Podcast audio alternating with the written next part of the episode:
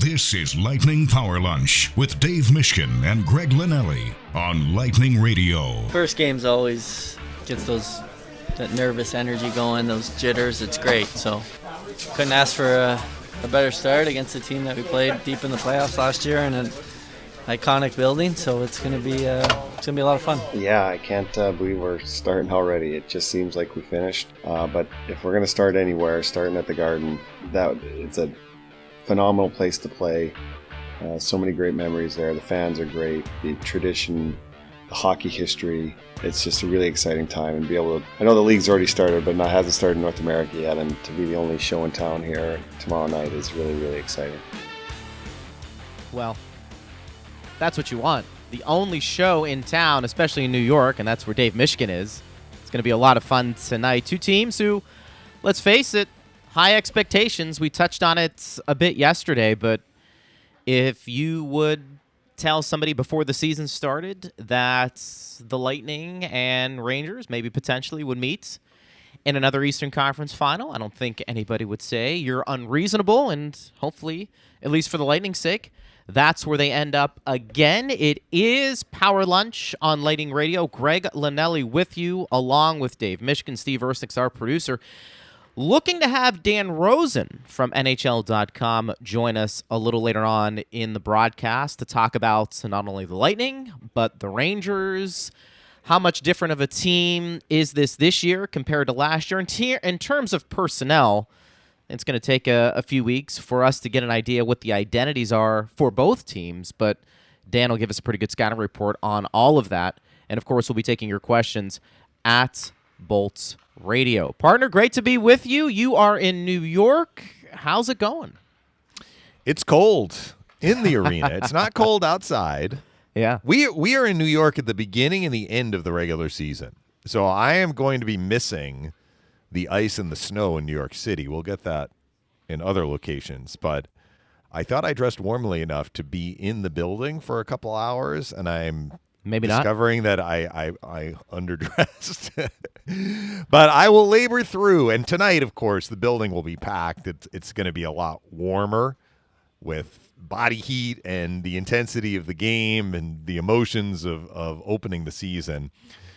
But you don't need to hear about my my chilly temps in the press box at MSG. Like. What what the fans want to hear about is what's going to happen tonight and look, this is an exciting game, not just because it's the opener for the Lightning and the Rangers, but it's really the the opener in the league. Now I know that San Jose and Nashville played two regular season games over the weekend. Yes. In Prague, but that that felt like it was in another continent, which it was. I mean, this is the true opener. It's the only game early. There's one late game, Vegas and LA. All eyes in the NHL are going to be on Madison Square Garden tonight, and that makes it special. More special than than any other opener, I would say. It does, and let's face it too. I mean, the Lightning have been a huge drawing card, at least in terms of the product they've put on the ice, and you know, whether it's a stadium series, whether it's just winning the Stanley Cup in general, mm-hmm. opening up the regular season this time in New York. You know, I don't want to say it shows you how far Tampa Bay has come, but they are one of, if not the marquee team in the league. And the Rangers are pretty good themselves. So I, I think it, it should be, I think, a decent night ratings wise for the league. Of course, we're hoping here on the radio side as well people want to tune in and check us out, and uh, we'll be doing that every single day right here on the TuneIn app, locally 1025 The Bone, and every other outlet you can check us out, Strike 1025 HD2. So that part I'm looking forward to as yeah. well, and uh, a lot of different ways we can communicate with everybody. I guess let's get to some maybe news items, and I don't know if they're news items per se, but you know, maybe gave us an idea, partner, of what the line combinations might be tonight. And you know, the thing is, because Jon Cooper is who he is, and I think a lot of NHL coaches probably believe this as well. It's tough to get married to lines, but maybe it gives us an indication, at least initially, what the coaching staff is thinking when it comes to the players and the different combinations. And you know, there were some debate, you know, would Steven Stamkos be centering a line based off of the success he had last year? At least to start this game at the morning skate today, left to right, Stamkos, Point, Kucherov, Mm-hmm. Hagel, Paul, Killorn, Koepke, Namestnikov, Colton, Maroon, Bellemare, Perry. The defense pairings were Hedman and Foote, Sergachev and Cernak, Fleury and Myers. Before we get into those combinations, just obviously a couple of things that stand out. Stamkos in the lineup, good to see. Remember, held out last preseason game. Obviously, Sergachev, too, somebody that was uh, banged up a little bit in preseason. He's a, a go tonight. And then, of course, Myers, you know, not being claimed off waivers, back with the team, and you know, that was a calculated risk. And some You know, there were some players that were claimed yesterday, though. yeah, He Jon Cooper was. I think Eric asked him. Erik Erlendsson asked him that question about Myers possibly getting picked up, and uh, I'm paraphrasing here. And Cooper said, "Yeah, that'd be a little bit of a predicament, no doubt." but I think it was a calculated gamble, and look, you- Yeah. you have to do those things, but no doubt. I think it's a situation where they felt confident he would clear. It's never a sure thing, but at least from a personnel standpoint, injuries and guys that didn't get claimed, that is the story, and I, I think the Lightning are happy to see all those guys back in the lineup. Yeah, the one thing I will I will clarify. I'm not sure where you got those line combinations. Killorn is not a right wing. Killorn Okay. is the left winger on that line. And sometimes when they're skating up and down the ice, you know, they turn around. It may be a little confusing, but the way I saw it, Hagel's the right winger Okay. on that line with Paul and Killorn because we talked about that yesterday. That We did. Phil, Phil specifically said he likes Killorn at left wing, and usually that is where he plays. That is where he is slated to play tonight. So these were the lines they ran in practice yesterday before they departed for New York, and these are the lines they ran Friday in practice before the Saturday afternoon game against the Panthers, but then Stamkos didn't play. So the lines were shuffled. So I'm not surprised that this is actually let me let me back up.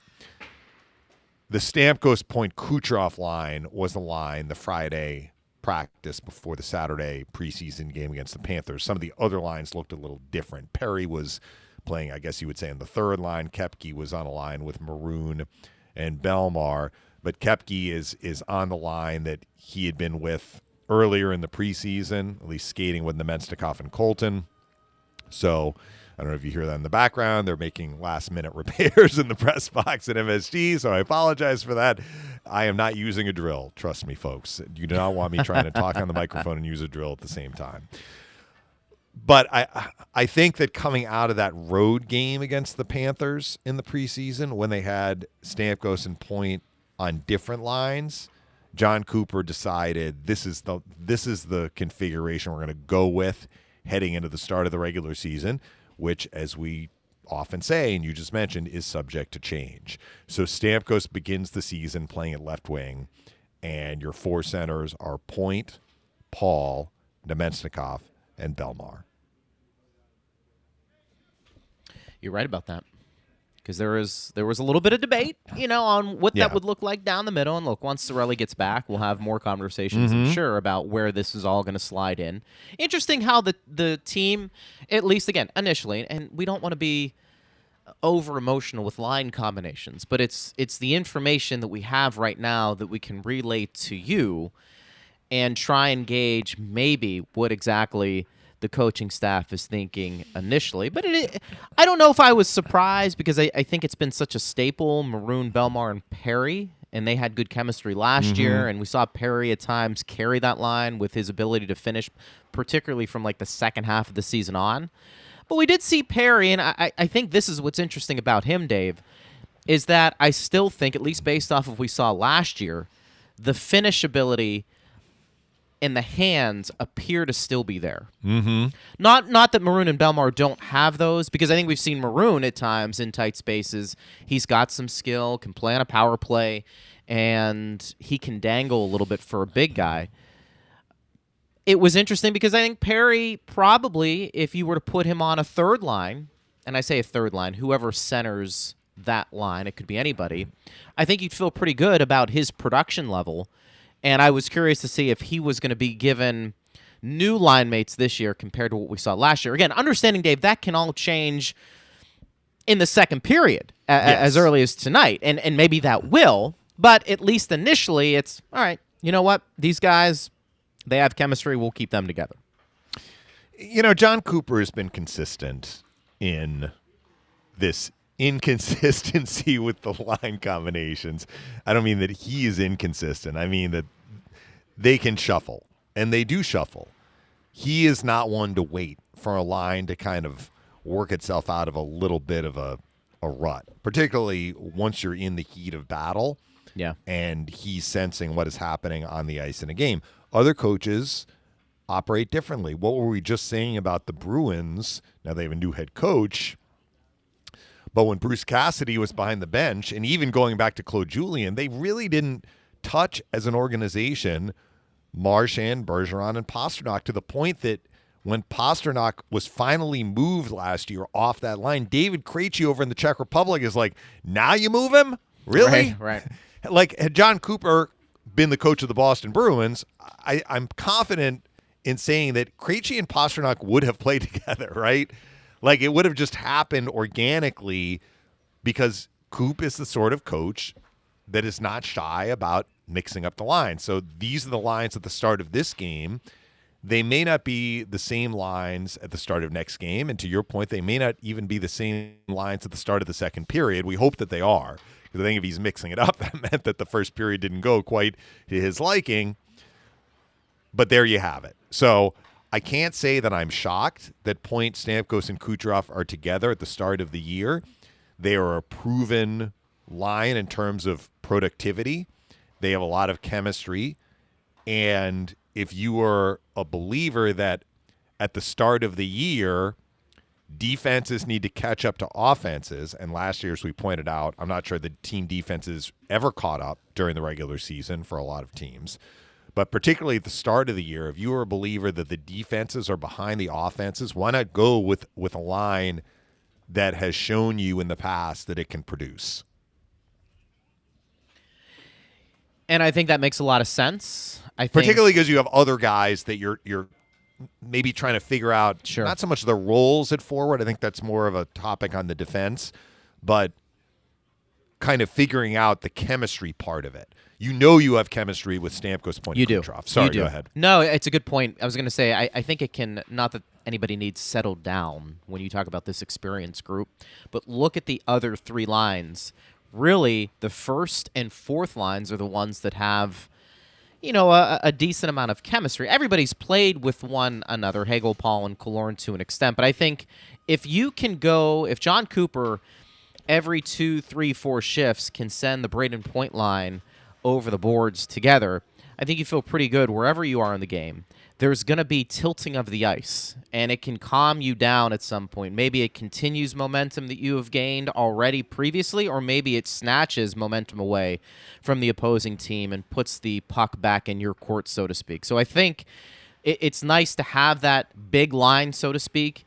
And I think Jon Cooper understands, at least going into tonight's game for sure, that's probably one line he doesn't have to worry a ton about. I tell you what, mm-hmm. Kucherov I thought looked really good in preseason. Take that for what it is. I mean, a lot of guys don't that you don't have to really, you know, worry about, but you'd like to see them be productive. I thought Cooch was good, you know, in terms of handling the puck and and making plays, and I think having Point now healthy, and then Stamkos coming off the year he had, I think you're looking at a situation where that that line could be pretty dynamic. And you would assume the Rangers are going to have their number one defense pairing matched up against them, which is going to allow maybe some opportunities for Paul and Namestnikov and Bellemare, their lines, Dave, to get maybe a decent matchup where they can also create some offense, understanding that you know that first line hopefully is going to be driving play a good portion of the night. well what is the top pairing on defense for the rangers? Is it adam fox and ryan lindgren or is it keandre miller and jacob trouba this is why they are a good team right We're going to ask Dan Rosen. yeah we are going to ask dan rosen that well, when Jacob Trouba, do you think he'll take anybody's head off tonight? You know, he's their captain. He He got might. named captain. He did. Good for him. Mm-hmm. Good for him. Very physical in the playoffs, and I think you could make a case one over the line. But you know what? That's usually how things play out in postseason. So we'll see if that trend continues a bit tonight. I am interested to see, of course, the debut of Cole Koepke partner and Yeah. playing on a line that I, I think has the potential to be a really tough line to play against. And again, you don't want to draw long conclusions when it comes to one game, but you know, Koepke, Namestnikov, Colton, it looks like, it feels like all have decent offensive ability. They all play with a bit of an edge, and they all can skate.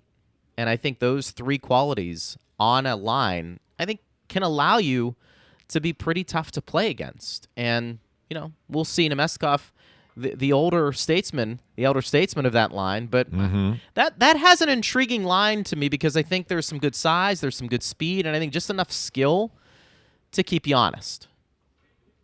Well, and that's that's imperative in the NHL. You can't be a one-line team. You can't be a two-line team. You really need to get production up and down your lineup, especially if we're going to see another year in which scoring is up, and you need to maybe keep up with the Joneses, so to Yeah. speak. So the Lightning have had that in in years past. They've never really been a team that has struggled to produce offense, and they've gotten balanced scoring. I mean, you mentioned Perry. Not all of this came when he was playing with Bellemare and Maroon because he saw power play time. He saw sixth attacker time Right. as well. But he had 19 goals last year. Yes. Ross Colton had 22 goals last year, Yeah. That's you know what some people and neither not one realize that. played really in a top six role. I know. I know. Now, I think you look up and down the rosters around the league last year, just about everybody had close to a career year. I mean, Chris Kreider had 52 goals for crying out loud. Sure, sure. So, I mean, Victor Hedman, I was looking it up today, which I remember last year. Like, he had 20 goals last year and 85 points, both career highs.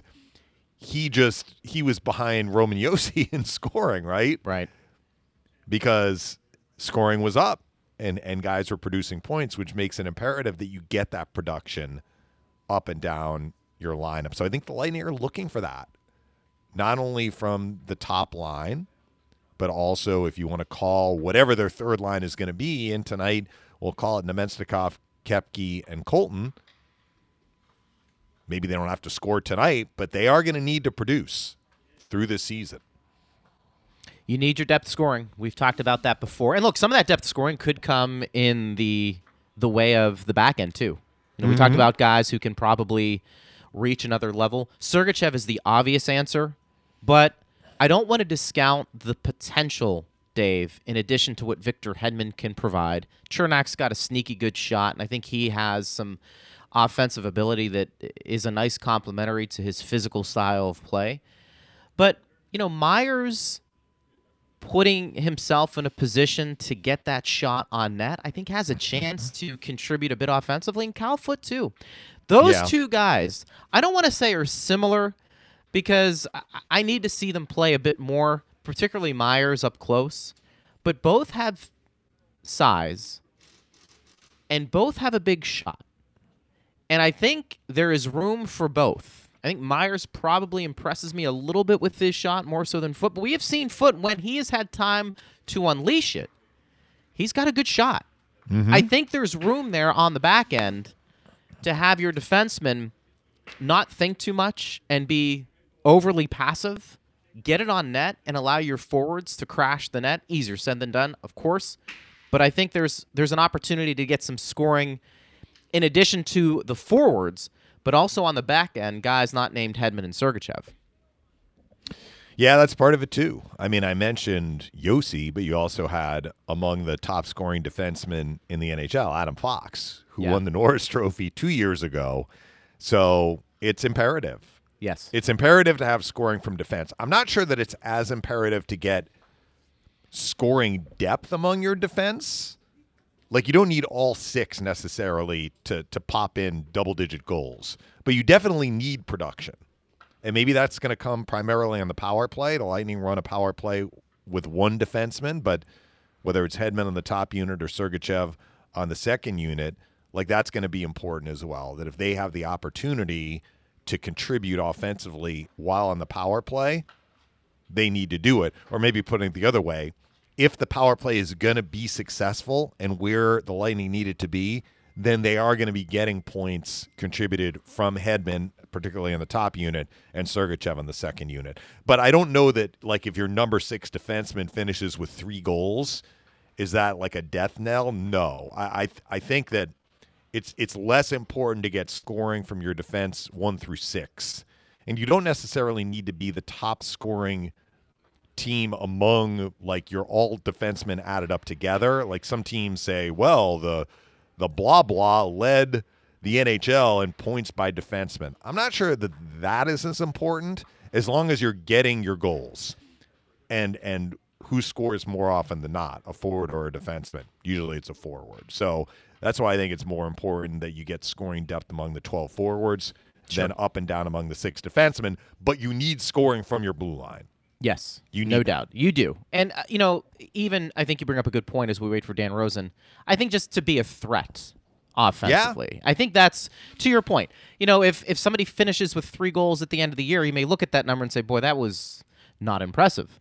Okay, but I don't know. Maybe his shot led to zone time Mm-hmm. that then turned into a goal, or maybe it just from a you know, dictating play or changing the momentum, maybe that's what happened. And so I think you're right. I think you have to keep it in within the proper context. But I, I think there is point is I think there's some room there on the back end too, and it will be interesting to see how that plays out, and that will begin tonight here at Madison Square Garden. All right, good job by Steve Versnick to get our man Dan Rosen from NHL.com. We've had him on a number of times throughout the year. Always enjoy the hockey conversation. Greg Linnelli with you, along with Dave Mishkin. Dan, welcome. We always uh, look forward to talking some hockey with you. And, you know, look, the opener in Madison Square Garden with uh, the Tampa Bay Lightning, that's that's got to be a pretty nice ticket, right? This is a pretty good one. You know, the only thing going on here in New York is Yankee playoff baseball, so we don't want to talk about that as a Mets fan. So uh, we'll go. We'll, which we're not. We're not discussing that. Uh, no, no. I look. You know, it, it's uh, look. This is huge. I mean, this is the opening night, a rematch of the Eastern Conference Final from last year. Um, Ranger fans are excited. They are they're they're pumped up for the team that they have after what they saw last year. Obviously, there's some of the net. Are we losing Dan? Yeah, he was pretty low. We, did he sound low to you too, Greg? He did. I think it might have been the Yankees. Yeah, they didn't Were like the him Yankees? They didn't like that. They didn't like the that. It's kind of like you know Barry Trotz. Whenever he hears Yeah. us talk a little something, we'll get him back on, or maybe his his reception's a little a little difficult. But might have been where he was standing in the building. I mean, I saw him like half an hour before we went on the air, so he is Yeah. here. The Rangers did not skate today, so I mean, the Lightning were the only team that was skating, and they are now wrapped up. So Dan is free.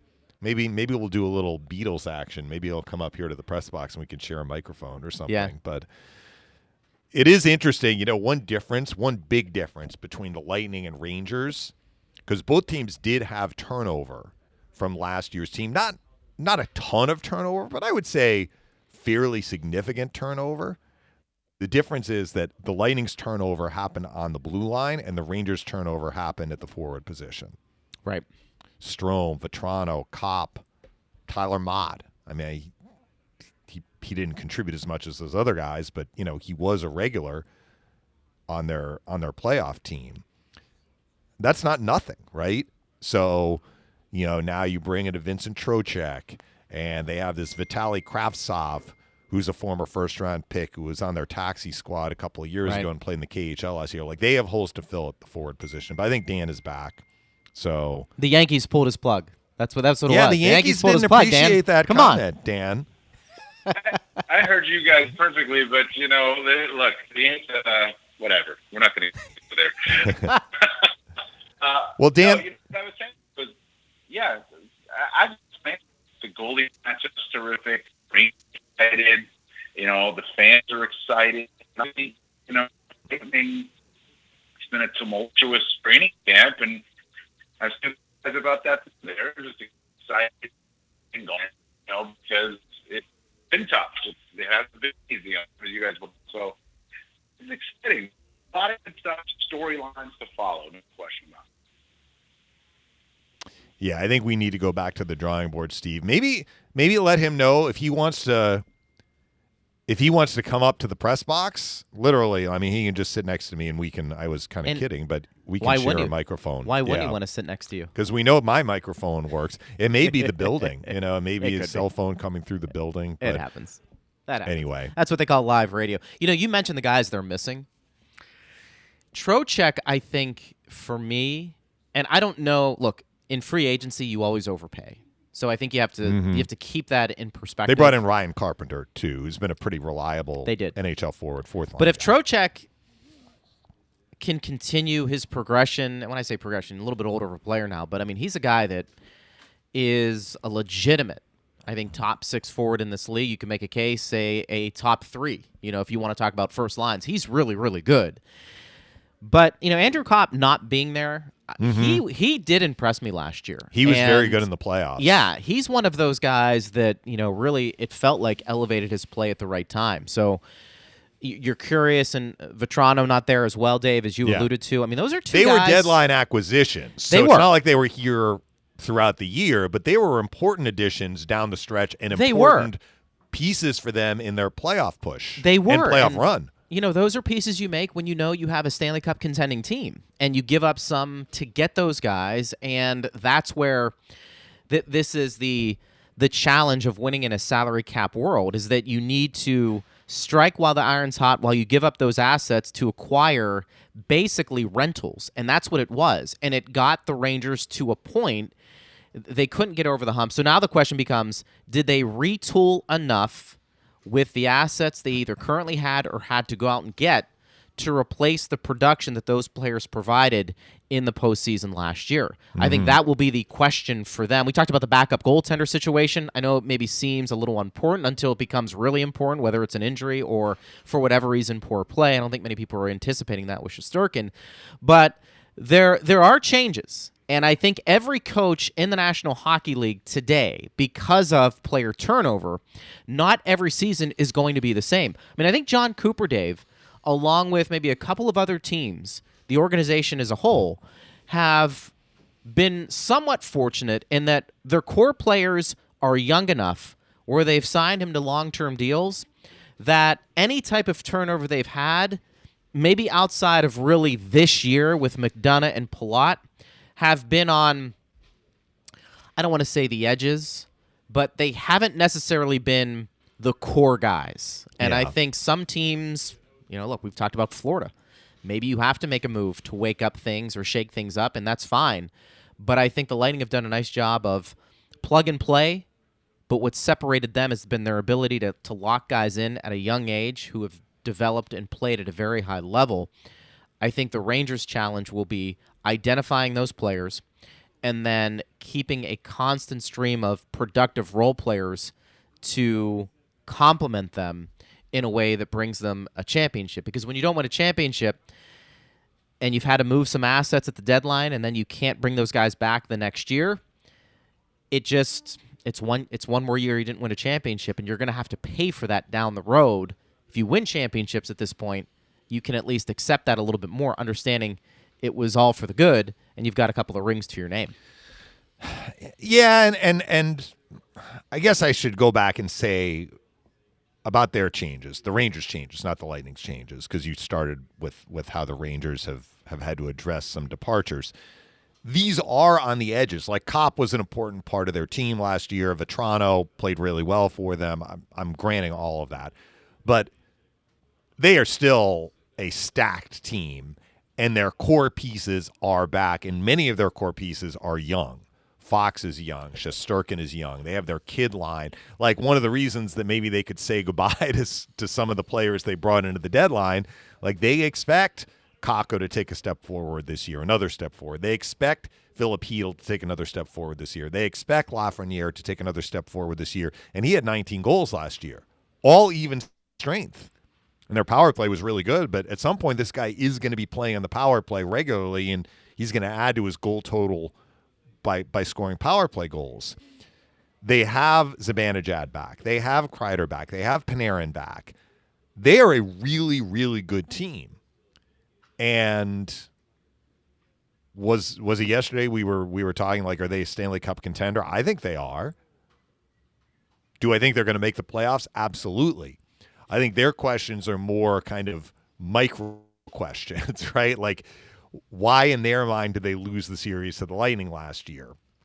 They didn't score enough in games three through six Right. because the Zibanejad line was effectively shut down and they couldn't generate enough. So, how do you address that? Well, I think they like what Trocheck is going to bring for them down the middle, and I think they are banking on some of their younger players taking another step forward this year. There's a reason why Kaapo went number two overall. There's a reason why Lafreniere was the first overall pick. Like they should be guys the Rangers can rely on to produce offense moving forward. And you know, we didn't talk about their defense. Like their top 4 defense is back. It hasn't gone anywhere.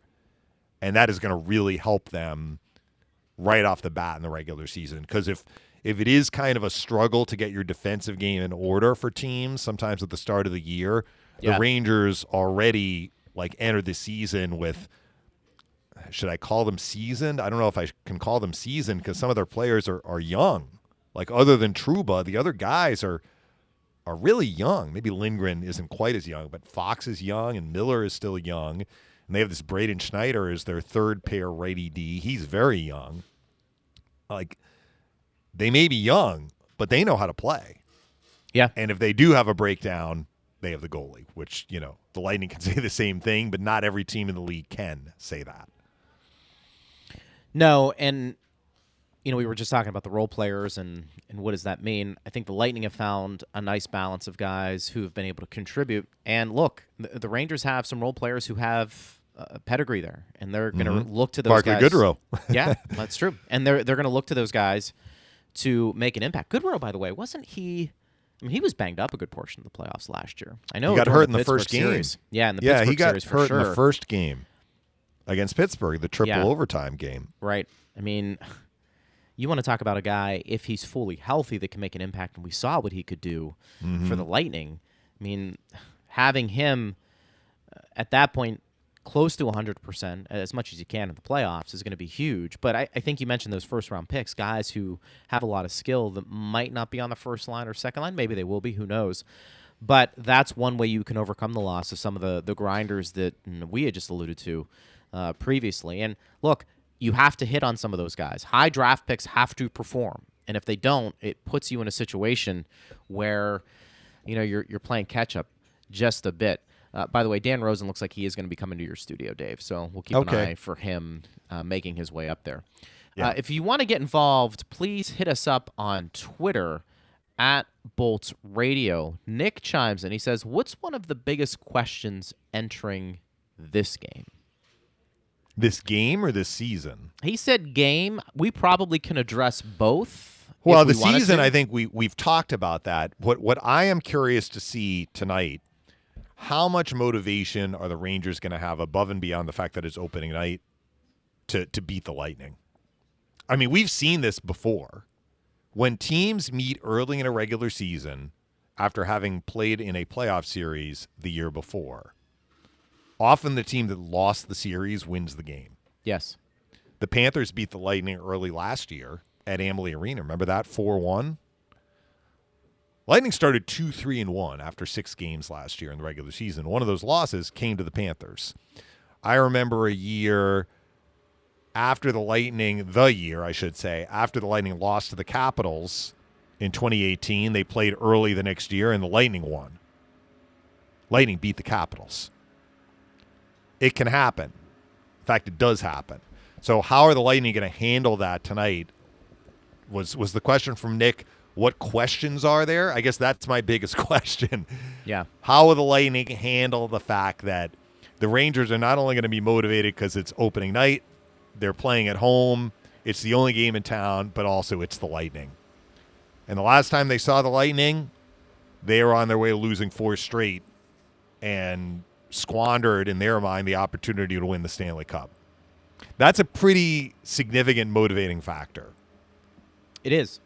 And I, I think I asked Brian this question, Brian Engblom, when he was on last week, and I, I just I said not having the weight of trying to defend the Stanley Cup going into a season?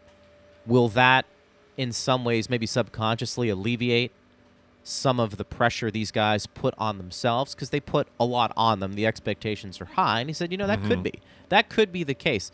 So I think that's one of those factors, Dave. We may really not know. Uh, it, it's hard to measure that because those guys were trying to do something pretty remarkable last year, and they came within two games of doing it. So I thought they handled that pressure really, really well. But do they play a little differently, understanding that, all right, you know what, we can breathe a little bit? Not in terms of their play, just the the the pressure that comes with trying to do something that no team had done Yeah. since the the Islanders. And I, I don't I don't know. Time will tell. I, I keep going back, Nick. For me, whether it's this game or for the season, two guys who I think have the potential to help the team move that puck along uh, after some of the losses they experience in the offseason. That would be Brandon Hagel and Mikhail Sergachev. Sergachev, I think we've seen it a little bit more than Hagel, at least for the Lightning. The ability to change the complexion of the game, whether it's physically or just putting up a good amount of points and then growing emotionally as well. I think Hagel Yeah. as well for me is somebody, and I know Dan is. It sounds like he's in the booth there. Yeah, he's here. With so you. just We finish your thought that. and then we're- yeah, we we'll really are doing the Beatles. We're sharing a microphone and we each have an earpiece. My earpiece. I gave him my right earpiece. So Well, I'll let you tell. But I was gonna say Hagel is another guy, Nick. I was gonna be watching for this year to see kind of where he fits in production wise. Is it more of Chicago last year, or can he put up the same numbers he did uh, with the Lightning? We'll see how that plays out. Well, Dan is here, and he's not going to have any trouble hearing me because I'm sitting right next to him. But we were talking about the Rangers, Dan, and, and one difference, notable difference between the turnover between these teams. The Lightning had some significant turnover on defense. The Rangers don't have that issue. Their defense is basically back, but at forward, Copp, Vatrano, Strome, Motte, those aren't the top guys necessarily, but they are significant guys. How did the Lightning or how did the Rangers handle kind of addressing those departures? Yeah, I mean, you're talking about three of their top six guys. If you look at it that way, when Vatrano, Copp, and uh, and I'm missing one already. You, you mentioned it. Strome. Strome. There it is. Um, it seems like forever ago that they played here. It's kind of weird, even though it was just a few months ago. Um, so they got Trocheck. Trocheck is the replacement for Ryan Strome. I mean, he is he's a right-handed shot. When you know he's better in the face-off circle, but he kills penalties. He plays on their first power play unit, or that's the plan. So he is the natural replacement. He's going to play with Artemi Panarin, and the hope is that they develop the chemistry. Copp and Vatrano were trade deadline acquisitions, and they were key guys. Like they brought, them in, and Vatrano played on the first line with Chris Kreider and Mika Zibanejad, and Copp played with Panarin and Strome. I mean, it was a, these were their top six right there. So they don't have that anymore. They're moving at the time right now. What is expected for tonight is Kaapo Kakko, who's at a good training camp. He's going to play on that top line with Mika Zibanejad and with Chris Kreider and Vitaly Kravtsov, who was the number eight pick in the draft or number nine pick in the draft uh, four years ago. He's finally getting his opportunity, and I don't know how much of it is an earned opportunity because I don't think he had the best camp, but he's less than a million bucks and he's got skill.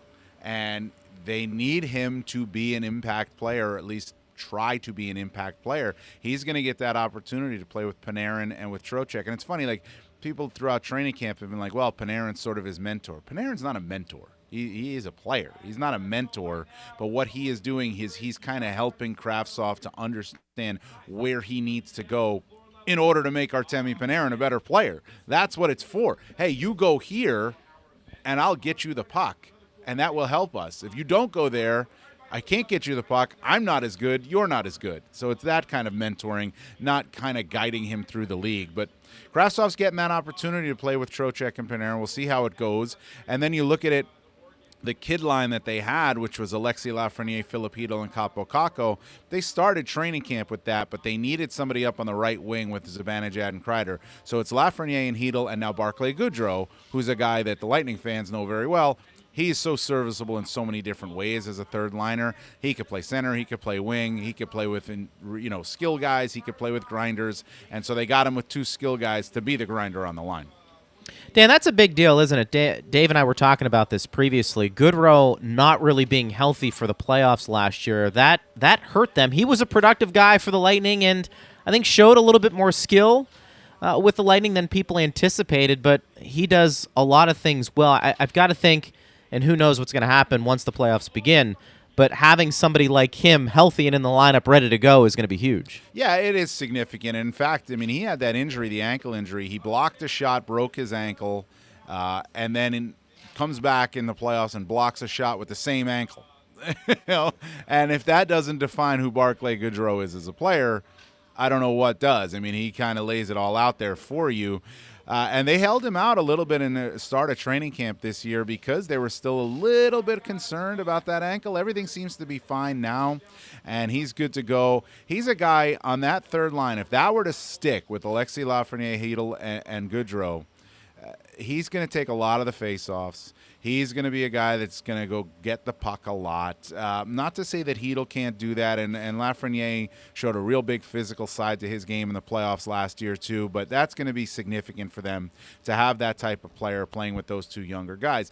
I don't know that it sticks, though, to be honest with you, because – I see Alexis Lafreniere as a guy who's eventually going to be playing in the top six, whether it's on the right wing with Panarin and uh, Trocheck or on the right wing with Kreider and Zibanejad. I think he's that type of player. It's just a matter of getting him the comfort level to move from the left wing to the right wing to do it.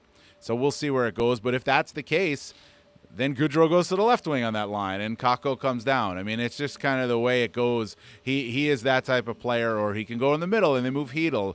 He, he's such a valuable commodity in that way, and that's why the Rangers really wanted him. And they signed him to a six-year deal a couple years ago because they needed that type of versatile player.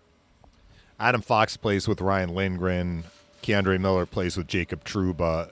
Is the Miller Trouba pairing going to be the the shutdown pair for the Rangers, like when Point Stamkos and Kucherov come over the boards. Yeah, 100%. I think that's where you're looking at it for. And, and that's Jacob Trouba's role. You know, I mean, he's Jacob Trouba's a throwback defenseman who has skill too. Like he he can bring it offensively. He's got a really good shot, a powerful shot from the point, but he's a throwback. We saw it in the playoffs last year. Lots of big hits. People were questioning him, but they were deemed legal, and so it's good to go. I mean, I think people question big hits anytime now. You know, that's just kind of the nature of the game. But those were big time hits that he laid. He had one on Seth Jarvis in Carolina series that I remember, and there were several others as well. One on Crosby that that was unforgettable. That probably changed the entire complexion of that first round series against the Penguins. That's your shutdown pair, two big guys who can skate well in K'Andre Miller and Jacob Trouba. And it allows a guy like Adam Fox to not have to necessarily always worry about in a shutdown role. He's going to play part of that because he plays so many minutes. But Adam Fox is a guy you want being able to roam around with the puck and do some damage and have Ryan Lindgren as the safety valve there. And that's what's going to happen if the Rangers can can get the matchups they want in any type of game, whether it's this one or the next one or whatever it is. It's the Trouba Miller will be the, the they will be the line, the defensive pairing that sees the top lines. Dan Rosen joins us here on Power Lunch on Lightning Radio. Dan, speaking of defense, the Lightning lost a couple of guys who certainly were hard to play against this offseason, Ryan McDonagh and Ondrej Palat. How big of a loss are those two players? And is that maybe a question you have regarding the Lightning, not necessarily in the regular season, but once the postseason begins, being hard to play against? I, I don't think I have the question of them being hard to play against. I think I have the question of is their depth good enough, you know, to, to make another long run with the, you know, with the factoring in beat guys getting beat up a little bit, banged up, and having to play through stuff. Ryan McDonagh was a, a warrior for this team and for the Rangers before that.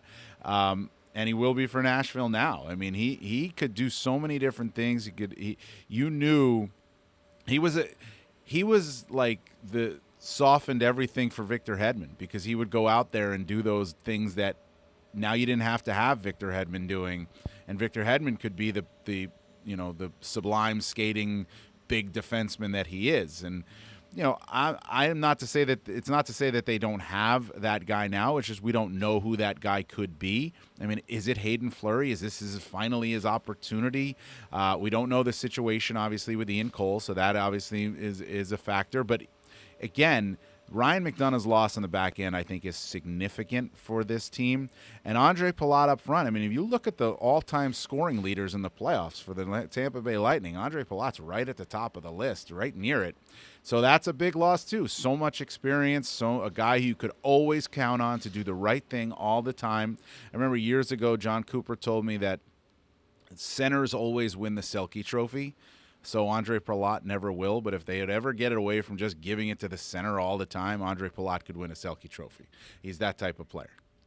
Dan, last year, the eight teams that made the playoffs in the East ran away with it. I think the race was basically over by mid January. It figures to be more compelling in the East this year. How do you see the East playing out? Which teams are going to kind of regress back to the playoff cut line and which teams are going to elevate? Well, yeah, I think it was 25 points, the difference between the, the, the last team that got in the playoffs in the East last year, which was the Capitals, and the the the next one. I th- I'm, I could be wrong on that, but it's it was maybe it wasn't it wasn't 25 points. I'm sorry, it wasn't. It was 25. It was 32 points in the Lightning's division is what it was uh, from fourth to fifth. Um, and I think it was it was cl- it wasn't very close in terms of playoffs uh, whatnot for the for last season either. You know, I mean, you had again the Capitals got in at 100, and the light and the the Islanders were next at 84, so 16 points. It won't be that this season.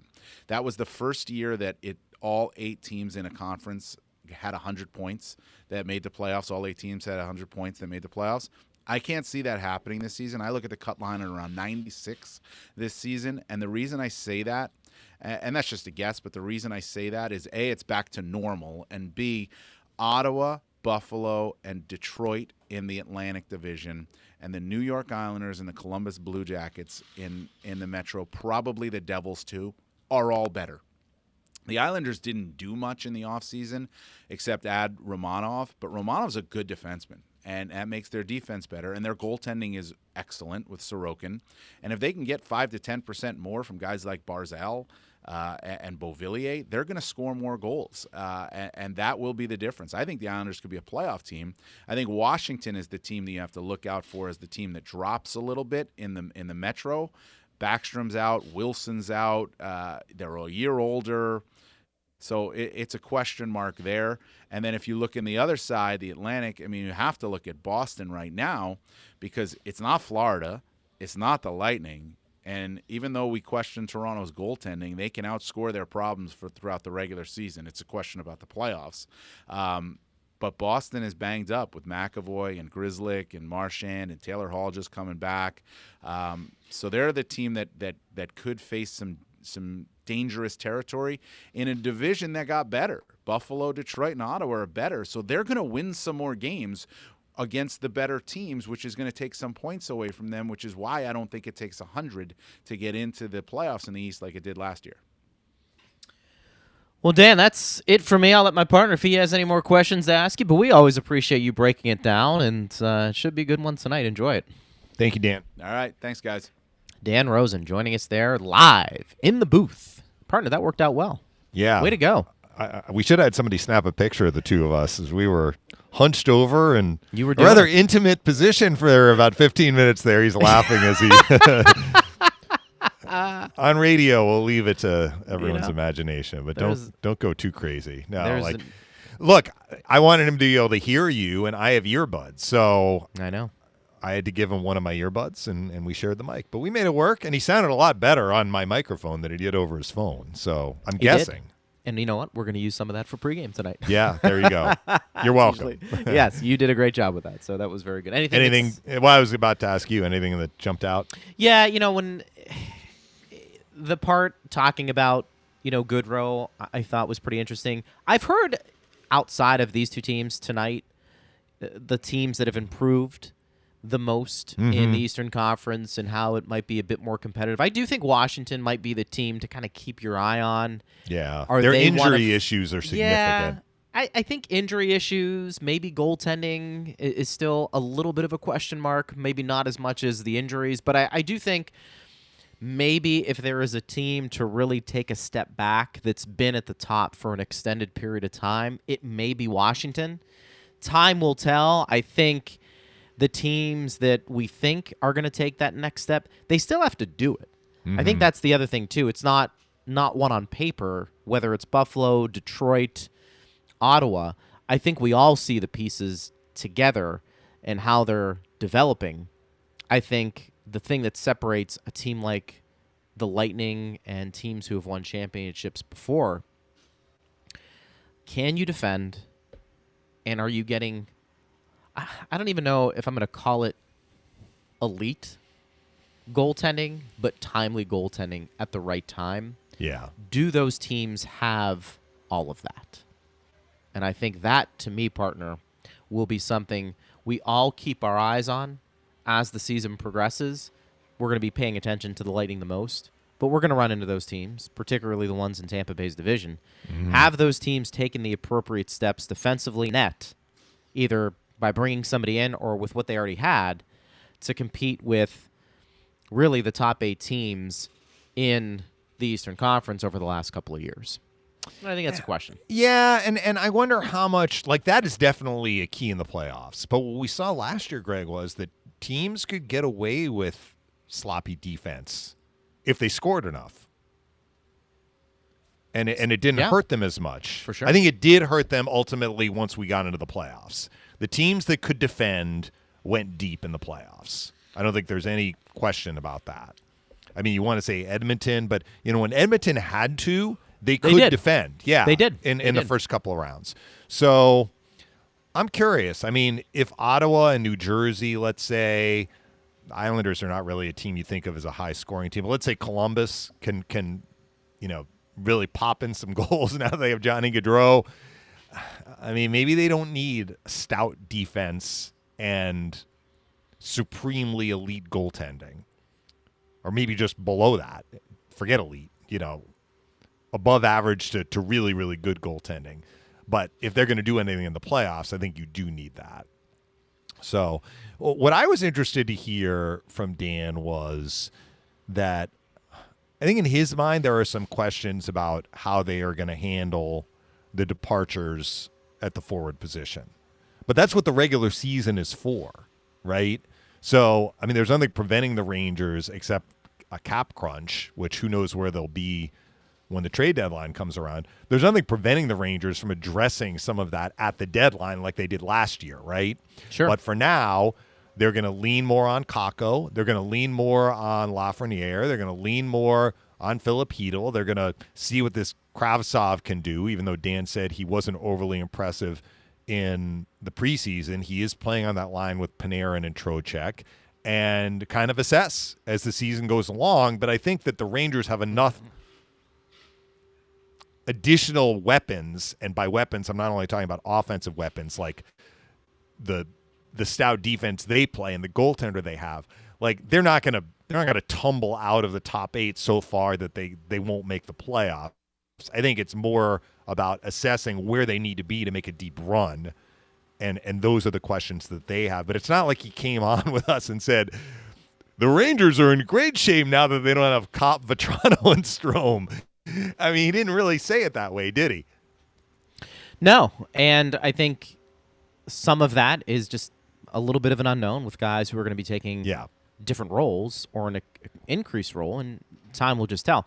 I, I think for teams like the Rangers, e- even the Lightning, I mean, we've seen some slow starts before, Dave. I don't know if there's ever a panic that sets in. There may be some disturbing trends that you have to keep an eye on, but I don't think. I mean, the season's so long. You know, uh, how many years did we see Buffalo, Dave, get off to a really good start? It felt like, you know, three or four years ago, we were always having this mm-hmm. conversation about Buffalo coming in, and boy, the first 10, 15 games, they looked great. And then they'd have a huge collapse, and it's for obvious reasons. But I think it's it's allowed us not to be prisoners of the moment. And for younger guys who are taking on a bigger role, I mean, now is the time to let your team maybe experiment and see what you have with them without necessarily panicking game in and game out if you're not playing the way you'd like to be playing come playoff time. This is a long grind. 82 Yes, games. I mean, we've talked about this so often. It is it's hard to get emotional even after the first 20, 25 games, you know, assuming there's not a collapse. Yeah. So I think we all have to keep that in mind. Bob said, uh, as we uh, close things up here, Saturday he was impressed with Paul and Colton, and of course Vlad. I was not impressed with 38's game at all, but it was a preseason game. Well, that's a- Hagel. Yeah, I, I wouldn't. I wouldn't go that far. I thought everybody played well in the Lightning. I mean, they won the game five to two. That they did. Yeah, Hagel had a breakaway shorthanded. Now I know you have been, and even earlier today on the show, you talked about him finishing. And look, he's going to have to answer those questions. I mean, do you think that's a legitimate question? Though, I, I think it's not- a legitimate question. I, I go back to what I said when we had this conversation, I think last week. Yeah. That if Brandon Hagel could score, what was it, 22 goals with the Chicago Blackhawks, and the way he scored them, Mm-hmm. they weren't like fluky goals. Like I watched him score goals where he shot pucks in past goaltenders. Sure. Maybe that's a confidence thing, but I believe he can do it.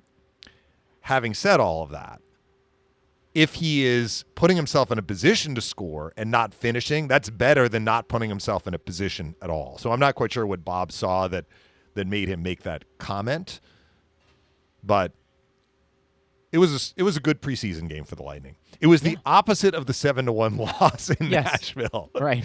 That was at the other end of the spectrum. It was. And Hagel did score in that game, actually. He was one of the few He did, bright you're right. spots with Namestnikov.